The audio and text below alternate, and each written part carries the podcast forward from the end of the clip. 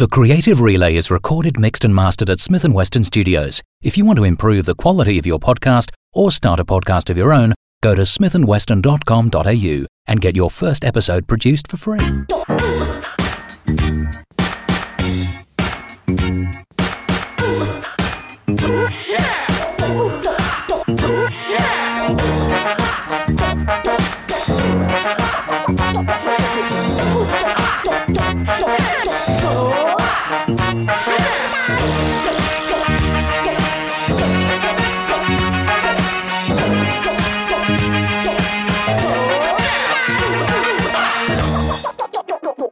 I'm Paul Dunne, and welcome to the Creative Relay, the podcast where Australia's most inspiring creatives talk to the creatives that most inspire them. Brought to you by Smith & Weston. So, Gavin McLeod, welcome to the Creative Relay. Thank you. Very happy to be here. It's an absolute delight to get you in here. And you've been back in the country now for a year, Year and a half, Year and a half. Yep. So we've taken our time.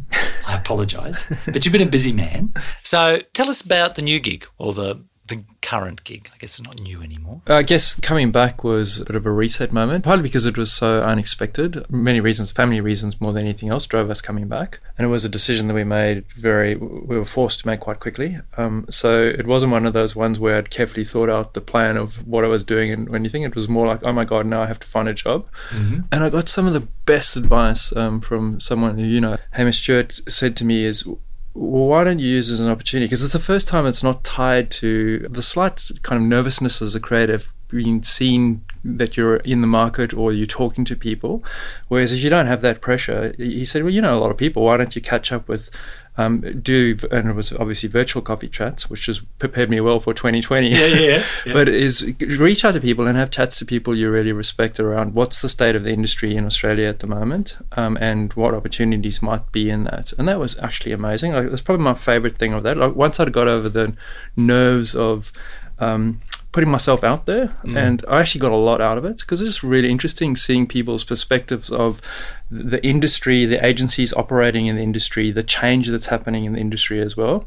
Uh, and then I guess what was really lucky off the back of that is that opened up a couple of quite interesting conversations that were very different in, in, in what they would be.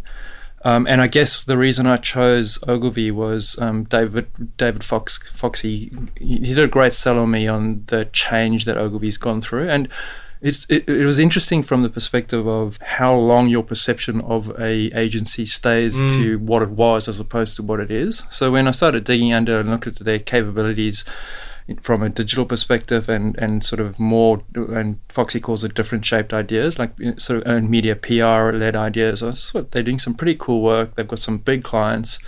Uh, the, the volume of work's attractive and unashamedly it's, it's actually a surprisingly big agency in terms of the creative capabilities in it as well and the sort of integrated capabilities. So all of those things made me go oh that's pretty interesting. And you know the last couple of agencies i worked for have, have been startups. So i was very conscious of you know how hard it is in the beginning when you're trying to build something. So there was a real attraction to going in and working at that place with scale and then obviously my my remit is come in and and Foxy calls it modernizing the creative department uh, which is it's been fun it's been a fun challenging brief Right. Uh, But taking a step back from the Ogilvy job, so prior to that, you were in San Francisco at AKQA, yeah?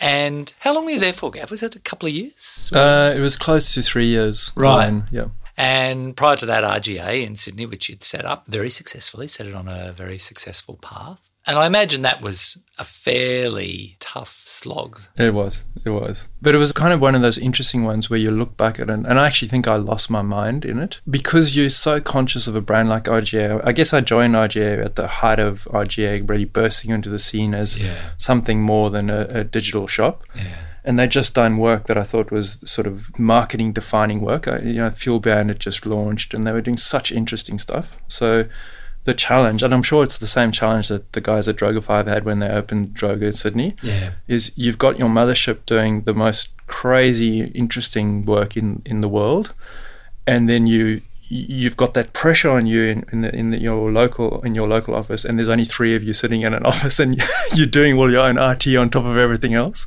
I think at that time I was creative and suiting, which was a bit of a disaster as well. but it, it, was also the most fascinating period I, I think I've had in my career because I just learned so much. Their model is so interesting. Like they really are an integrated global model. Uh, uh they, they talk about one P&L across all the network.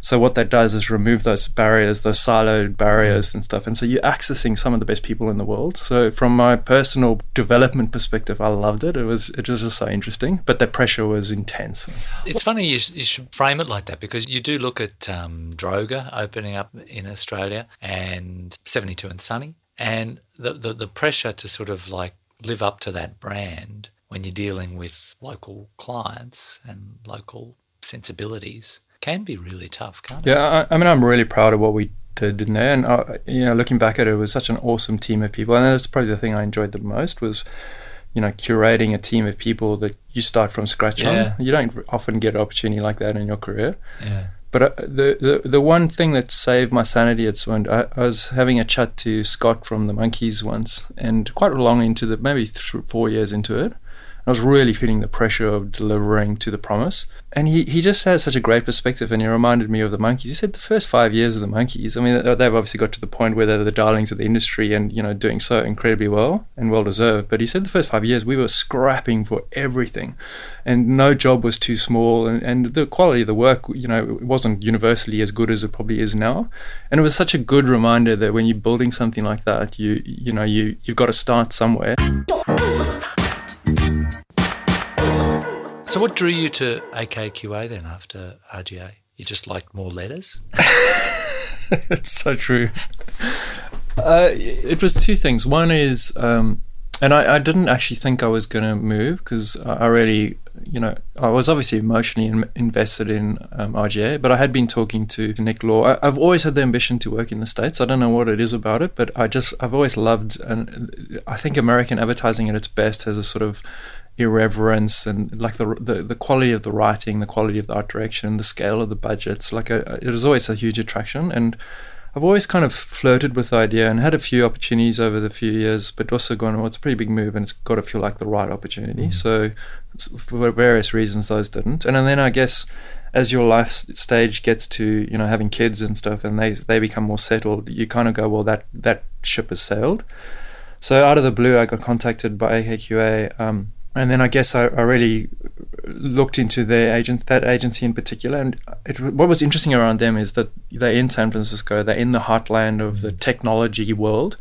Uh, they had a lot of clients that were immersed in that space, um, and they had stuff that I think would play to my sensibility of doing things that are slightly broader than just traditional advertising. And then I just like the people. Like I had a lot of chats with them over over Zoom and stuff. I, I was really preparing well for 2020. You're a trailblazer. oh, I was.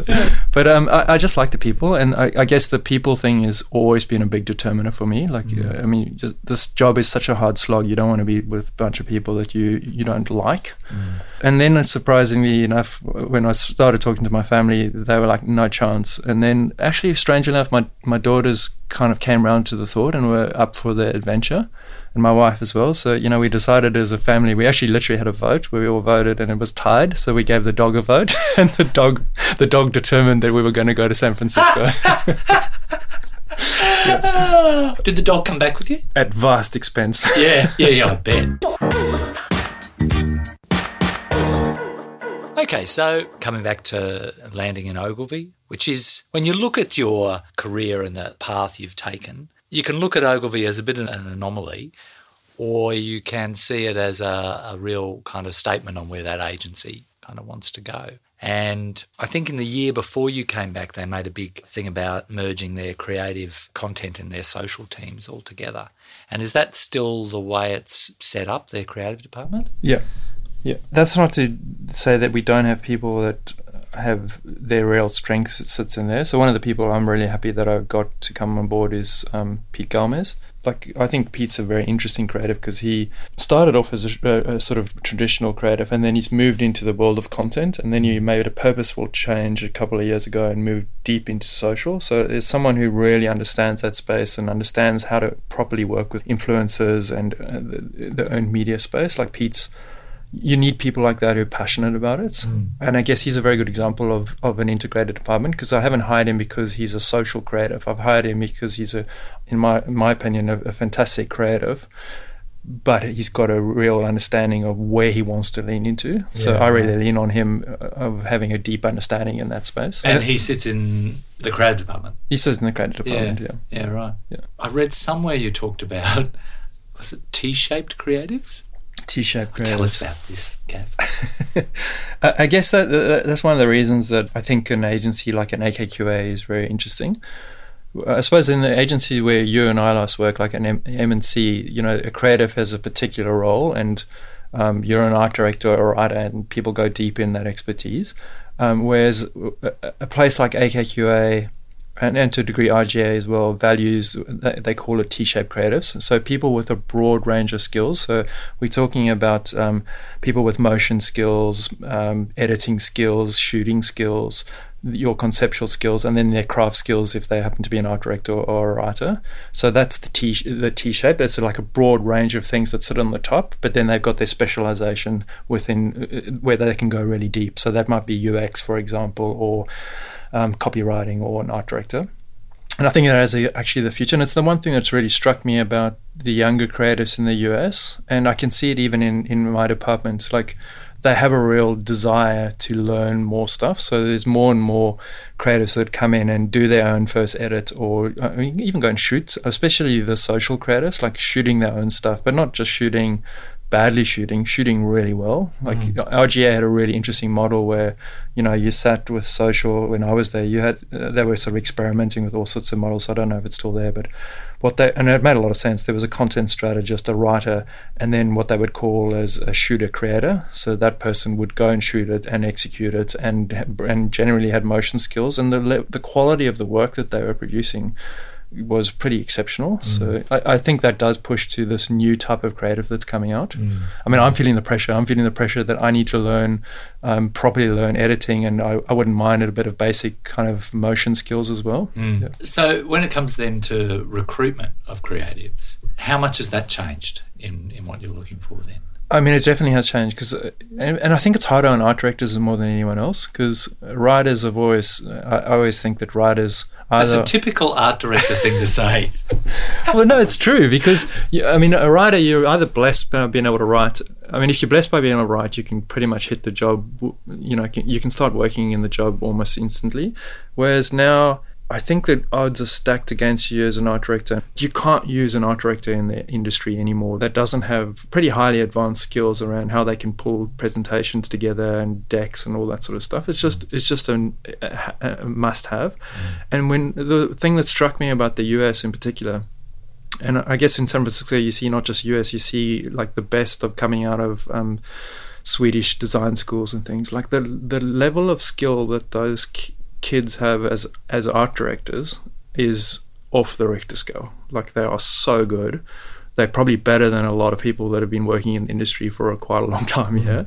So that's the base level, and you go well. They just slot straight in, and on day one, they they're highly highly effective on what they're doing um, because they've been properly taught and they've been taught the skills as well. So that's why I think it's harder for an art director. Not not conceptually. Like uh, I mean, I, I, firmly believe an art director can be just as good as anyone as at ideas, but execution is a whole different story. Mm, mm. And I, I, guess I was of that generation that was lucky enough to get in without any real skills, and then have a couple of years of you know some great people teaching you how to be good at what you do. Yeah, yeah. You know, I've often wondered about how much value there is in ideas as opposed to uh, how well you present them or how well the stimulus is that you you have yeah. to present them. What's your what's your feeling on that? I think having the skill to turn something that's not a great idea, you can make it seem like a better idea than you can, but you can't ever hide the fact that it's not a good idea. Mm. Um, and it'll probably get further down the process, and it might even end up getting made because you've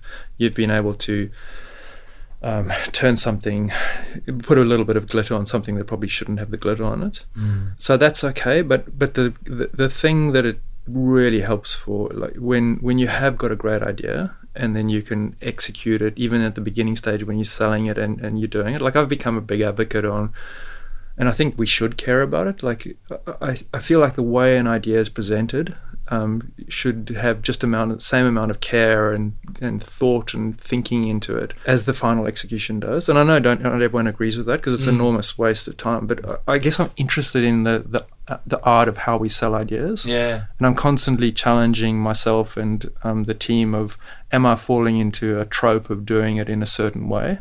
And I definitely suffer that for that problem. And, you know, you hit a formula, you think it's winning, but it gets tired. So you, you're kind of trying to find new ways of doing it.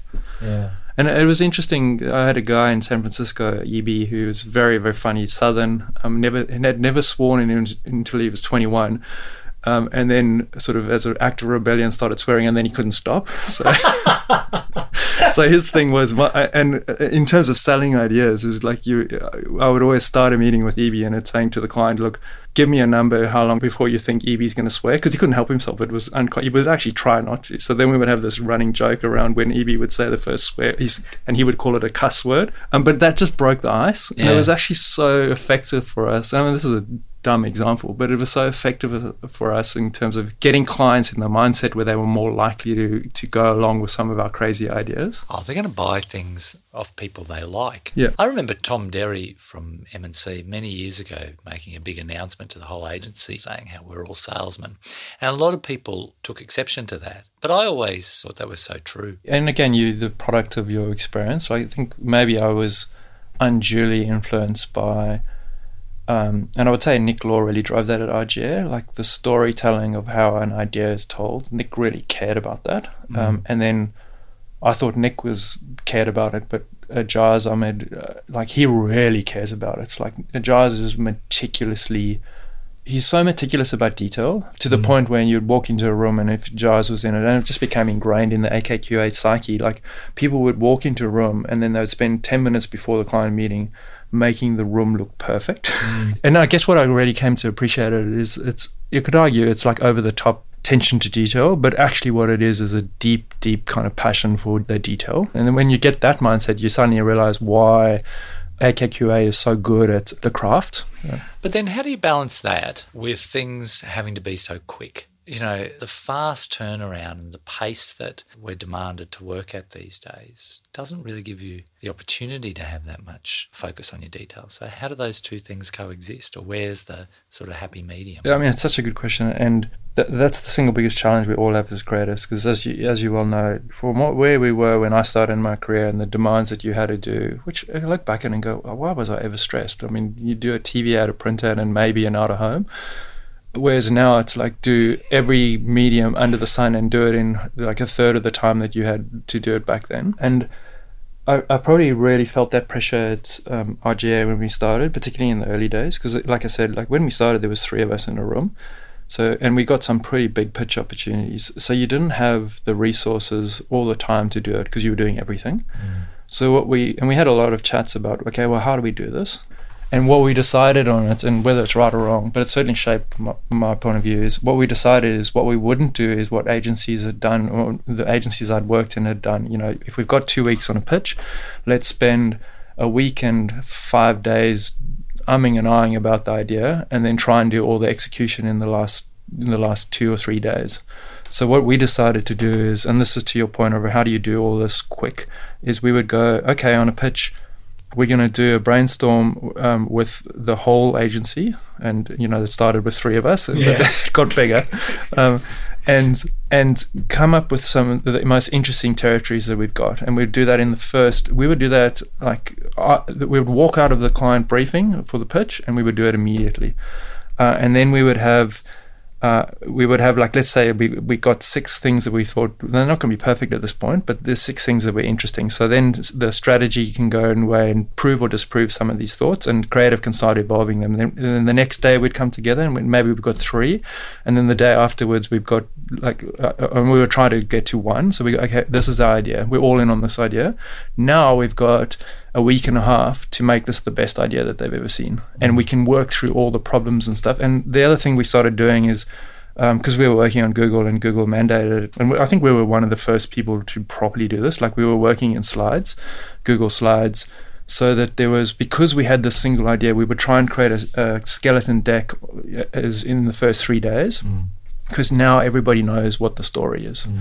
and the story is going to evolve over time. And where I loved it, loved that is that it then made it very clear what I wanted the creative teams to do. Like we've got a we've got an idea, we've got a story of how it's coming together. So now the work is illustrating particular points. Right. So that allowed us, and we we had a phenomenally successful um, pitch thing at RGA, and I think it was because we gave ourselves the time to put these coherent stories. It's in. interesting as well because you the, the role of strategy there is to delve into your creative directions and go from that as opposed to dictate what the creative direction. That's what I loved about it makes a big difference. And it, it actually reshaped my point of view on, on strategy. Like, and to that, to up until then, it, I'd definitely been in the mindset of, you know, strategy does their thing. They give us a brief as creatives, which we all tell them is the worst brief we've ever seen. yes.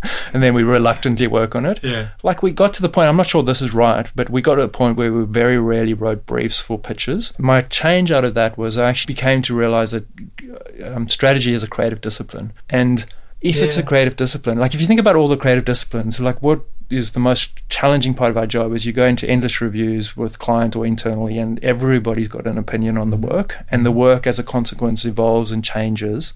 And our challenge as creative leads is to work out what's worth listening to and what isn't.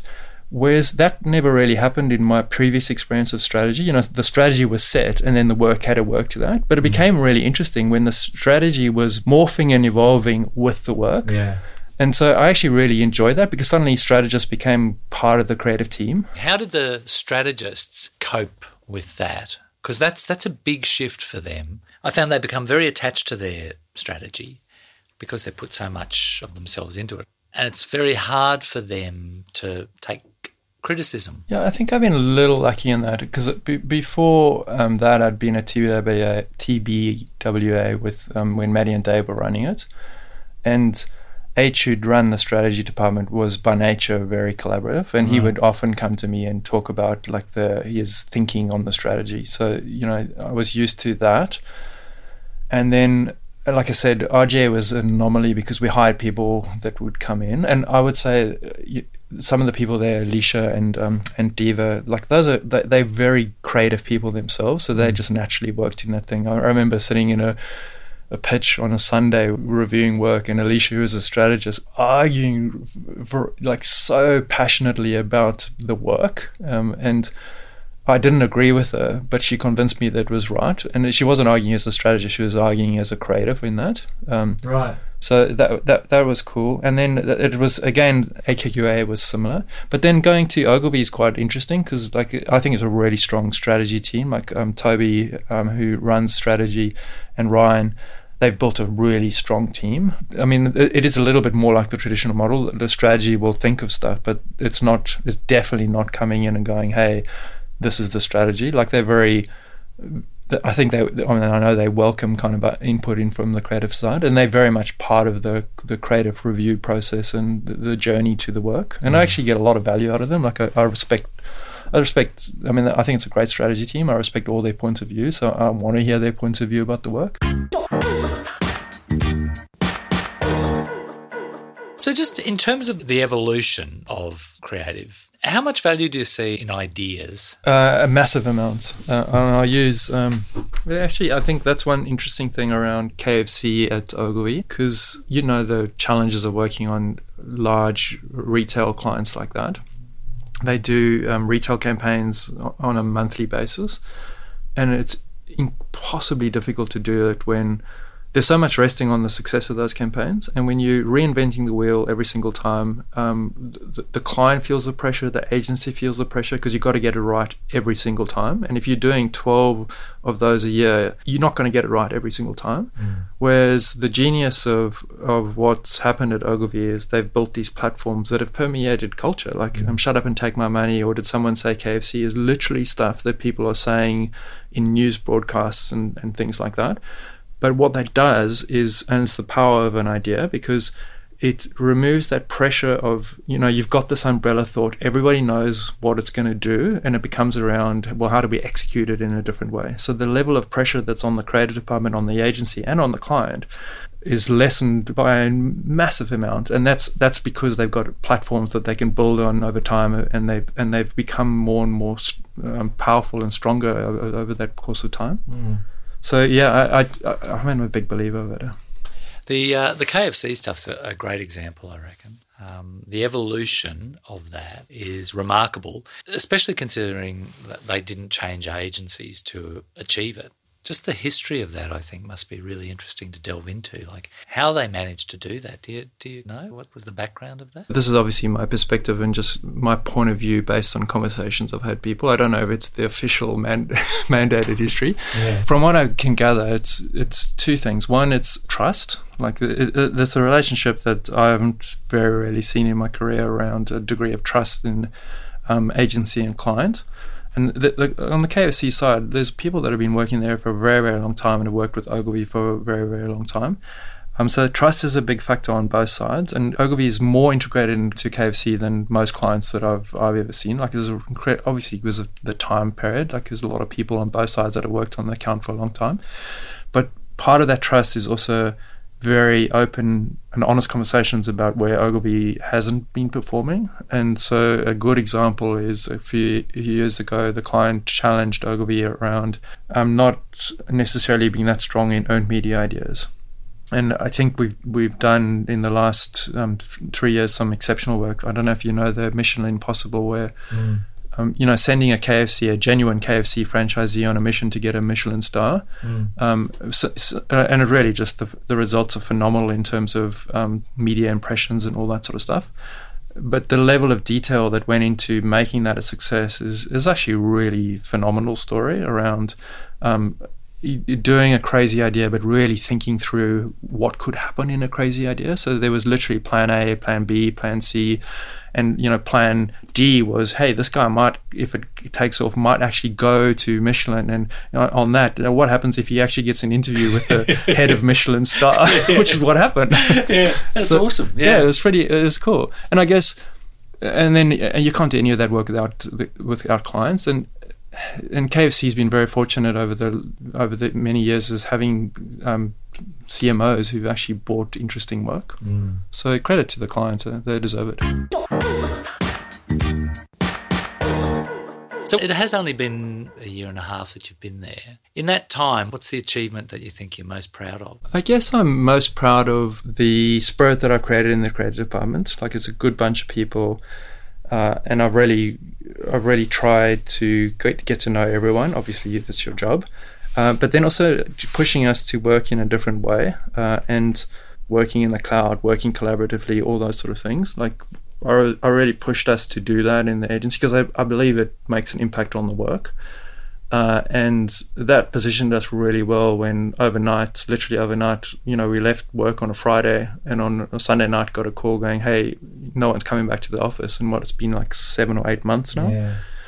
And if we hadn't been working like that, we would have been in deep, deep trouble. Yeah, right. But we'd, we'd kind of done the painful, and I'd been probably in the role for about a year, and it had become a way of working for us. Yeah. So we, we made that transition really well. And that's. And that was purely motivated as a means to make the work more collaborative? Make the work more collaborative, give visibility to everyone, including myself. Because I guess one of the frustrations I used to have at like a, as an M&C, and this is purely driven by me, I find out an interesting thing about myself. Like, we did one of those strengths and weaknesses courses at, at AKQA, and I found out that what I am is uh, I, I'm driven by context, um, and I, I, operate best when you give me when I've got an understanding of why I'm doing the job. My problem is that I, I have no limit to the context, so I'll just keep going and going and going. But I, I would get really frustrated as a junior creative if we were working on a pitch, working on my piece, but not understanding where it fitted into the whole picture. So, what I like about the transparency is I love it because it shows me what people are working on. So I can get in earlier rather than finding out 10 minutes before the presentation that I don't like that particular thing. And I think it works the other way around because someone can see, like the most junior person in the creative department can see the story that um, we, we're trying to craft for this thing. And they've got visibility the downside is sometimes they can see how um, how indecisive and uncertain we are about what their story is. Yeah, right. John Hegarty, when we were talking to him, he predicted this creative revolution, you know, where creatives were actually going to start taking back control of um, or have a more controlling role within agencies, whatever sort of structure they have. Do you see that as likely or happening? I would say um, uh, there's two two parts to that. The first part is I absolutely believe it, and I think it's our time now. And going back to what you said is like I guess when both of us started, we would never even think about going. Well, you're probably better because you're always good at this, but you, you just wouldn't have thought of going to a meeting to sell your work. Mm. Whereas now it's just expected that creatives are in there selling it. And I, I, think then the more senior you get, you're not just selling your work, you're selling the agency, you're selling the relationship. You suddenly you suddenly much more at the coalface of of the stuff that's important in the in the industry from a financial side of things. And you've got a much bigger ability to influence that. So I think it's true that creatives have have accepted that responsibility and are doing it. And I think it's a good thing for creatives. Um, and probably the best example, and this is the second part of that, is the, one of the highlights of AKQA was um, meeting with uh, two guys, Hugo and Diego, who now are the chief creative officers globally, along with a guy called Peter. Uh, what was so amazing about them is that they did the um, Dove beauty sketches and were working in, uh, I think, Brazil at the time. They're Brazilian. And wanted to go overseas, and it was just a feeding frenzy. I think they went to Cannes, and the, everyone was throwing positions and money and titles at them. I mean, they just won, you know, Grand Prix and stuff, and so you know everyone wanted them. And Ajaz trumped everyone by saying, "I want you to stay," because they were very keen to move uh, overseas, and he said, "I want you to stay in Brazil, and I want you to start your own agency, and I'll bankroll you to to build your own agency. And he wasn't talking about like building it in some, he said literally build your own agency, like the building. So they went away and they, they created like an amazing agency. Like AKQA Sao Paulo is uh, unbelievable. A, they live in a sort of architecturally awarded um, building with their own chef, but it's a family, it's a community, and their point of view on it was they are an utterly creative agency. And, and Brazil's interesting because media is never divorced. So mm-hmm. the, the success of Brazilian agencies is because of the dollars that sit in media. They don't have that. Um, but I mean, last year at Cannes, they won two Grand Prix mm. um, for two, two different pieces of work. So, you know, and, and they've got this and the other point of view was they said we're not an agency. We are we're a, we want to be embedded in the cultural fabric of creativity. So they use they call it the casa the, uh, the castle or the, our place. Um, they use it as uh, a cultural hub. So mm. they're constantly having poets and bands and um, artists and performances and it is it has become a cultural hub in Sao Paulo. So like that to me is like it's two people that have defined themselves and their agency through creativity, but they're probably one of the most successful AKQA officers in terms of the accolades of the industry, but also financially as well. Like, yeah, right. Super interesting group of like. I mean, again, that's to your point. Like that is creative leading the charge. Yeah, that's that's really inspiring, isn't it? And I think that's why I really loved Scott Whybin as well uh, at Whybin. Yeah. And it's very hard not to, as a creative, really respect um, what Scott had built. Mm. And the fact that he was legitimately like running that show. Mm. I mean, he, there's a great story of him. Like my, my last week was literally my last week you know in that last week when you're really winding down and you're trying to do as little as possible without yeah. appearing like that. um, I got a call saying, "Can you come down for this pitch in Melbourne?" And I was like, "All right." And was, I was literally on the way home, so they said, "You need to get on a flight now." So I just got on a flight with no clothes. I think they bought me bought me clothes when I was there. and Scott was.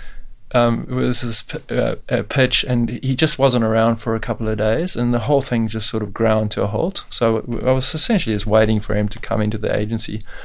But he came in and he was so decisive. Like he he just walked in like a general, and I think he, he was smoking a cigar and, and, had a glass of whiskey in his hand. And he was he was it was a Sunday, and he was just directing people. He was like he just clearly had it all mapped out. And he said, "I want you to do this. I want you to do this." And I, I had a very particular role to play.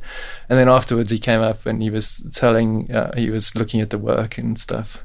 And he was telling me about the role that he wanted the work to play in the whole thing. And I, I remember asking him you know, how it was going. He said, "Oh, I've been working on this for s- six months. Um, this meeting is really just the icing on the cake, and I know exactly which levers I need to pull on this whole thing." So he's just, again, that's I loved it from a point of view. Mm. This is a creative person who has elevated themselves from you know just just taking responsibility for the work and they're thinking about the big Business, picture yeah. their business and they've got they've they bring all their creativity to that on so many levels Yeah. it was really impressive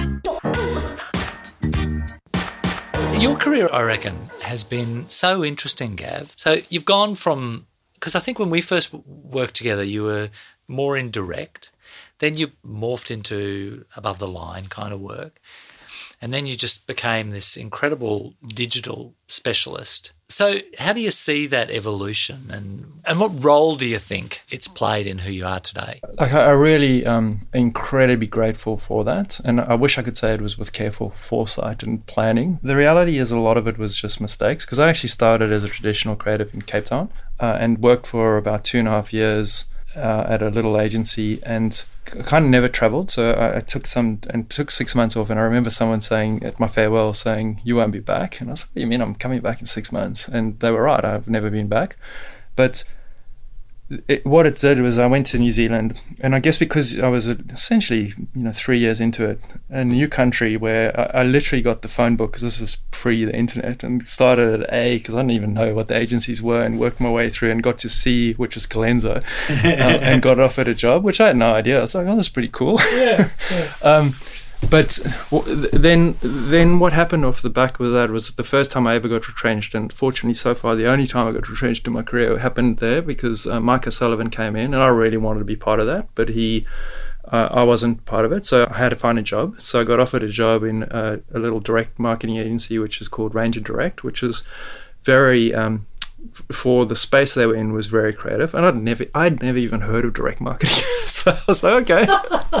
so, so suddenly I found myself doing this, which I thought was, and again, I, I really don't regret the skills I learned there. It was just so interesting finding out. I think of it, direct marketing was always like how how things actually work. So Yeah. just finding out the mechanics of how you get someone to do something that I want to do is interesting.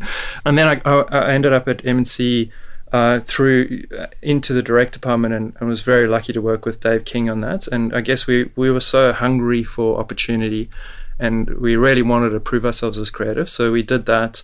And, and that led to us becoming mainstream creatives, which for me was kind of back to where I, I thought I wanted to go. Uh, and then where, where it became interesting was uh, I got offered the opportunity to work in digital at the time where digital really was in its infancy. And I went, because I, I think I'd started realizing then that I'm most happy when I'm outside of my comfort zone. I get very frustrated when I feel like I'm just in a rut and I'm doing the same thing all the time. So I like the feeling. I don't like it because I find it terrifying. I'm challenged by pushing myself out, out of my comfort zone. So that was the biggest one. I remember going to my first meeting as the lead of lead creative and stuff and going, I really don't know what I'm doing. so I walked Really? in. Yeah.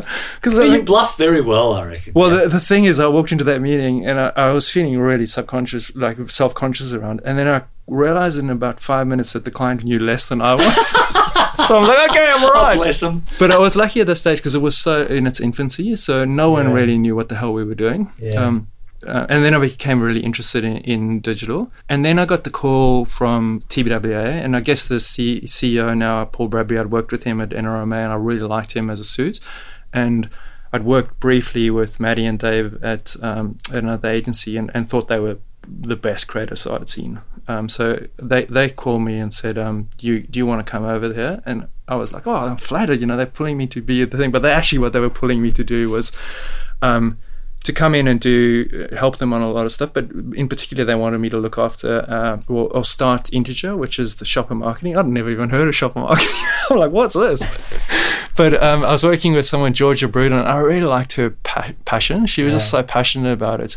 And what was interesting for me, where uh, they, I think we, in one of the first meetings, there's there's a very famous um, kind of rule from P&G. I don't know if they still followed, but the thinking was every campaign should start from the shelf. I mean, I think the logic was it like 80% of decisions are made uh, when people are standing in an aisle. So if your campaign doesn't work while someone's standing in a shopping aisle, it doesn't work. and I just thought that was such an interesting take on it, and I was kind of interested to learn this whole side of things that I hadn't learned before. Um, I also realized that Shopper is really, really hard. Yeah. it's not particularly um, creatively that exciting. Yeah. But it, uh, again, I was just I was interested in in the um, in learning a whole new discipline. So I was doing that, and then Whybins at the time was such an interesting place, and you know, there was so much great creative opportunity there. I was looking after NRMA, and we were doing like uh, the car from built from all the parts, yeah. and like there was lots of creative opportunity. And then and again, I probably I didn't think I would leave, but then when I got approached about the RGA job, it was just such an interesting opportunity to to again push yourself way outside your comfort zone as well. It's funny, isn't it? Because you look at a lot of those changes and those shifts, and you wonder, did you ever think that you were going backwards? Uh, not really. I mean, I, I did worry a little bit on the typecasting that you can be, and it was actually probably more when I was coming back to Australia. Mm. One, one of the most fascinating things I found was the two most consistent conversations we uh, I had with people were one was almost everyone that I spoke to from an agency perspective um, in terms of potential jobs. The, the conversation was the world's changing and we need to change, and you very very quickly realize that it's easy to say you want to change and the worst position you could be as a creative lead is to go into an agency that doesn't actually want to change because then you, you, you, it's hiding for nothing. You, are not going to win in that one and you're probably going to be the fall guy off the back of that as well. So that was the one. The other one was how many people had typecasted me in a particular role. So people were like oh no we wouldn't consider you for a, a mainstream agency role because you're a digital guy Right, I just thought really? it was yeah, I thought it was really interesting because I don't think of myself uh, like that. I wouldn't actually classify myself as a digital. I mean, I've worked with people who properly digital people, and I wouldn't put myself in the same um, ballpark as them. But I think I'm someone who's got a very good understanding of a lot of things in advertising. So I find it interesting that there's there's still the stereotyping as a, as a creative, and it's actually very scary as a creative because yeah. you kind of go, well it, it just makes you suddenly realize you're you're now typecast in a very narrow box where I don't think that many creatives are actually I think of most of the creatives I work with have a pretty wide range yeah, of skills. Yeah, yeah, totally. And I think, you know, if they could typecast you, what hope has anybody else got? Because you look at that really broad range of experience, Gav. I, I just think it's amazing how much you've weaved different threads together of, of the different aspects of advertising. And you talk about it as if it just sort of happened, but there must have been some sort of a plan or some sort of driving force other than just wanting to go and do something different. Like shopper marketing isn't something that's going to appeal to many people. Yeah, and and to be honest, it didn't appeal to me. Like it was. I guess the thing is, like when when they when they sort of sprung on me, oh, you're going to be looking after this, which it sort of came up like yeah. pretty far down the conversation. I guess you got two points of that. You can do two things at that point, and these two things went through my head. One was, you never told me this, and I don't want to do that. Or the other point was, this is an agency like right at that moment you could see that um, TBWA was going to go through a creative reset. And I guess to your point like I, the, the, decision I made in my head was I really respect Maddie and Dave. I think they're going to do some pretty exceptional things. What I like about Paul Bradbury is I just respect um, passion for creativity. So you've got someone who's running the agency who's passionate about creativity and then you've got two fantastic, and I still think two of the best creatives in Australia running and properly getting their own. This is their show now, and they've got Scott Whybin's backing. So you kind of go, this is a really interesting place. And I'd never worked in uh, like a true hothouse environment, creative hothouse thing. When you when an agency's just about to have its spark and it's going to burn bright, and I was like, I really want to be part of that. Yeah, right. So from my point of view, is if that meant that I had to un- learn how to do shopper marketing, okay, well I'm all in on that point. I'm going to go and try and I'm going to try and do the best work I can do in that. And I guess what was nice about that is I wasn't only doing that. That was one component of what I did, but I was really proud. Like, and Georgie, um, Georgia was like she's awesome. Like, so I was really proud. Like two years later, we won Emerging Agency of the Year, which is pretty hilarious. Yeah, yeah, yeah. Can I tell you one yeah. great story on Scott on that? We had. Uh, and I probably shouldn't tell the story. we, we, were up for two two categories for emerging agents of the year, and we went in, and it was one of those I can't remember it was Mumbrella or something. You know, the, one of the ones where if you get to a finalist, you you go and have a chat with a panel of people. Yeah, yeah, yeah. And there was a guy in there who one of the judges he had obviously decided that we were we were faking it and we were leveraging the agency, so he had a real go at at Georgia around oh, you guys are just claiming the credit. And and and from his side, I could see why he would say that. But the reality is, was that you know it was completely integrated. So I felt just as much ownership in the work that we were putting forward because we had worked on it all the way through on all components of it. But he was really aggressively went for and was rude. And I was sitting there thinking, and I went, you know what? This is just some award show, and he's really been a complete dickhead to her and I've got a bit of a temper, so I, I kind of got angry about it, and we ended up having this massive argument. And so afterwards, we went, well, we never, we're not going to win that category. so we went to the, the, bar, and Scott came down because he'd heard that the things had got a bit heated. And he and he went, and we had a long chat, and he was he was just great. He said, look, absolutely, you should have done that. So we were going to our next chat, and Scott said, I'm coming with you.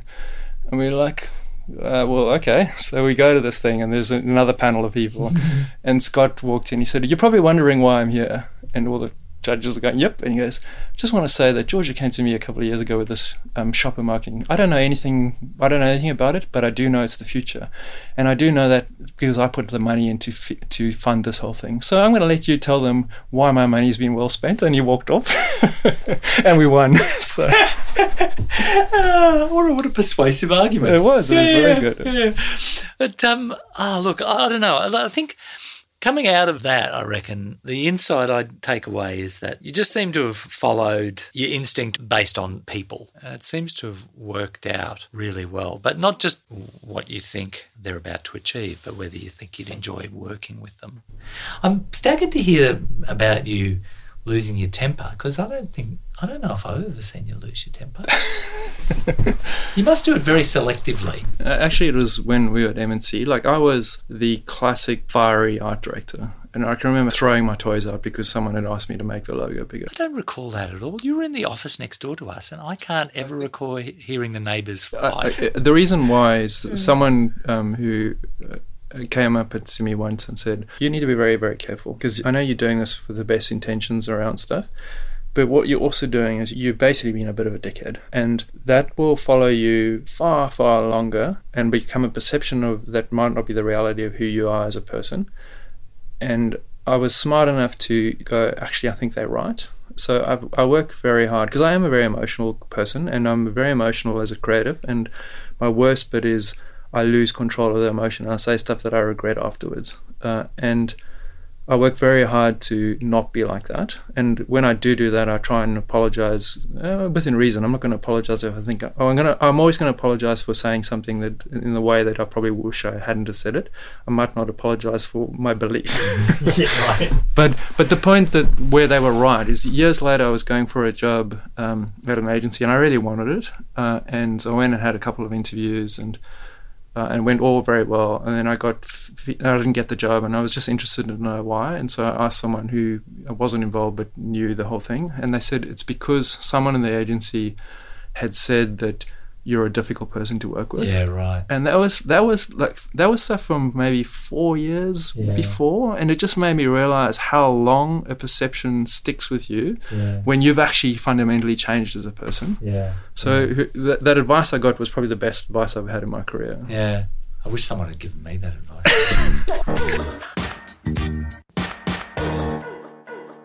So look, you hear so much talk about the future of agencies, and you look at you know the consultancies coming in and taking more of the business, and then either buying an agency or opening up their own in-house shop. And then you know there's the whole realm of in-house creative departments. How do you see it playing out? Um, I have a pretty good insight on this because one thing about San Francisco is it's I would say it's about two or three years ahead of where Sydney's going to be in two or three years' time because that dy- dynamic of agency, um, in-house, and consultancy, it's it's white hot there because you know the Apples and the Googles and and not even those. Like what surprised me about San Francisco is the obvious ones are the Apples or the Googles.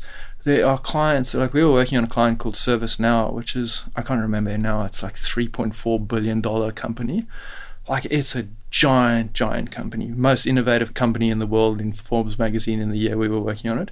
They building out a giant creative department. So that in-house move, and it's not just. I mean, these are the best people. Like there uh, are some phenomenal people working in-house in there. So like the in-house agency vibe, the consultancies, the agencies, like it is so competitive in San Francisco, and we haven't seen the true impact on that. And maybe we never will, because I'm not sure brands here have the capabilities or, or, the desire to build up creative departments, but I could see it coming. It depends on your perspective. Like if you if you wedded to creative agencies and that's your thing, then I think it's terrifying because I can see a, a, diminishing and diminishing role for creative agencies.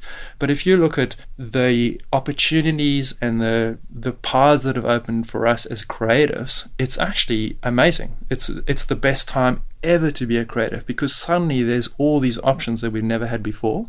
So I look at it from that perspective and I kind of go, if I can wed myself from, you know, I'm an agency person. Um, if I can wean myself off that mindset, then it's incredibly exciting. And and was it, I mean the one interesting thing about coming back was the, the big dilemma for us was um, I got offered a really interesting client side role um, at in, in San Francisco, and when you look at it, that was like a 200 person creative department, uh, and with you know six editing. I mean everything you could possibly ask for in an agency was there. Mm um, and with a breadth of work that was really, really interesting as well. Yeah, because it's it's interesting to see where it's going to go. You know, there are so many uh, so many options and avenues open. It will be very interesting to see, like you say, whether Australia has the scale to explore that. I've got to say, I think that the consultancy stuff has it borne the creative fruit? I think it's early days still, and I think they still they they still working out um, and you can see them exploring the different models. So obviously Accenture is going acquisition, and they yeah. they built they're buying. You know, they've got great taste in who they buy, so they're buying the Drogers and the Monkeys and things like that. Their challenge is they're not conditioned to understand those those things. So I think the biggest problem for them is making it work. The so, fit. Yeah, yeah, and and putting someone like Mark Reed in there and making it his problem is probably a very smart move in this market from Accenture perspective. Yeah. Um, Deloitte, obviously, they're going to build from internally, and, and to their credit, they've you know in this market they've hired good people, and I would say they're the most successful in creating. But really, they're creating an agency model. It yeah. just happens to it, it's just got a new name. yeah. yeah. Um, and uh, and talking to a few friends that have, or quite a few friends who work in that, there's still there's a fundamental difference of understanding of the, the, true consultants and you know that very corporate consultancy world and the creative thing. It's not an easy relationship between those those things. I, I don't know enough about the Deloitte one to say if that's true or not for them, but certainly on some of the others, it's been a real challenge. Yeah. And with the moves and just that, that breadth of experience you've got, what stopped you from starting your own thing? That's a good question. Uh, partly the people. Like uh, there was a moment in time a few years ago where it's the right people, and I guess what I've learned around it is you you have to be really sure that you're going to do it with the right people. Mm. And RGA, the RGA experience really, really m- made me realize that. It's so intense. It like puts so much strain on you as a person.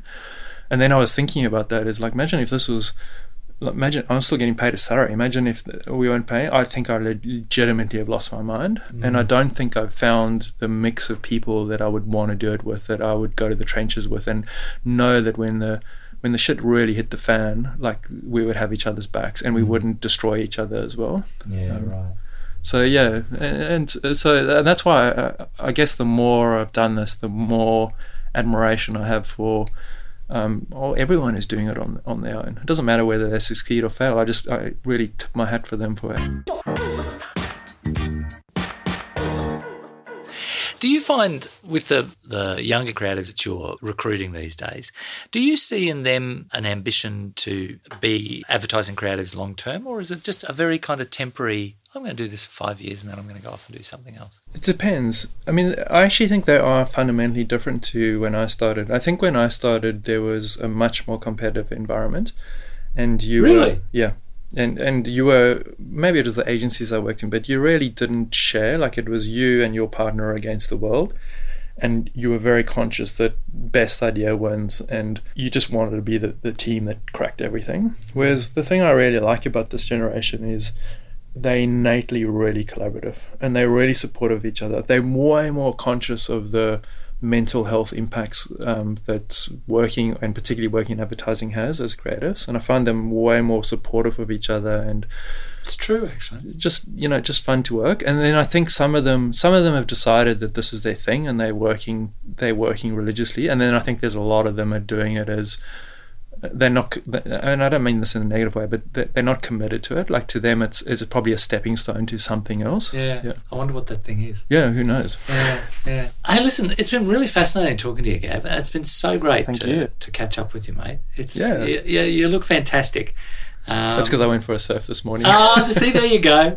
Um, but no, it's been so great talking to you, mate. I've got so much respect for just that depth of knowledge that you've accumulated over the years. And you've always just been someone who's been able to keep it real in terms of just your attitude to the people you work with and also the end game of what we're there to do, you know. I'm sure that we're going to see more great things out of Ogilvy under your stewardship, mate. So, congratulations on that. Now, part of the whole game on the creative relay is, of course, though, that you do have to pass the baton on to someone. You don't have to tell us who it is, but have you got someone in mind that you think you might talk to? Uh, yeah, I have actually. From uh, off the back of our conversation today, I think it would be interesting to bring someone on who can answer or have a different perspective on some of the questions we've talked about. So we've talked a bit about owning your own agency and and you know what that takes and and the rewards and the challenges of that. So I think it would be interesting that I've got someone who I think would be very interesting from that perspective. This is all dependent on whether they say yes or no. Well, let's see. Let's see whose arm you can twist. Yeah. And I'm very much looking forward to having another chat with you and your guest. On that note, I'll say thank you very much for being our guest, and it's been absolutely fantastic having a chat with you, mate. Uh, and I just want to say thank, thank you. I mean, uh, I've really, I really loved this series. Like I, I was listening to it in, in San Francisco, and uh, massive respect for Dan and the crew for you know putting it together. So I was really, really stoked to be invited on this, and I really enjoyed it. Thanks. Oh, good on you, Gav.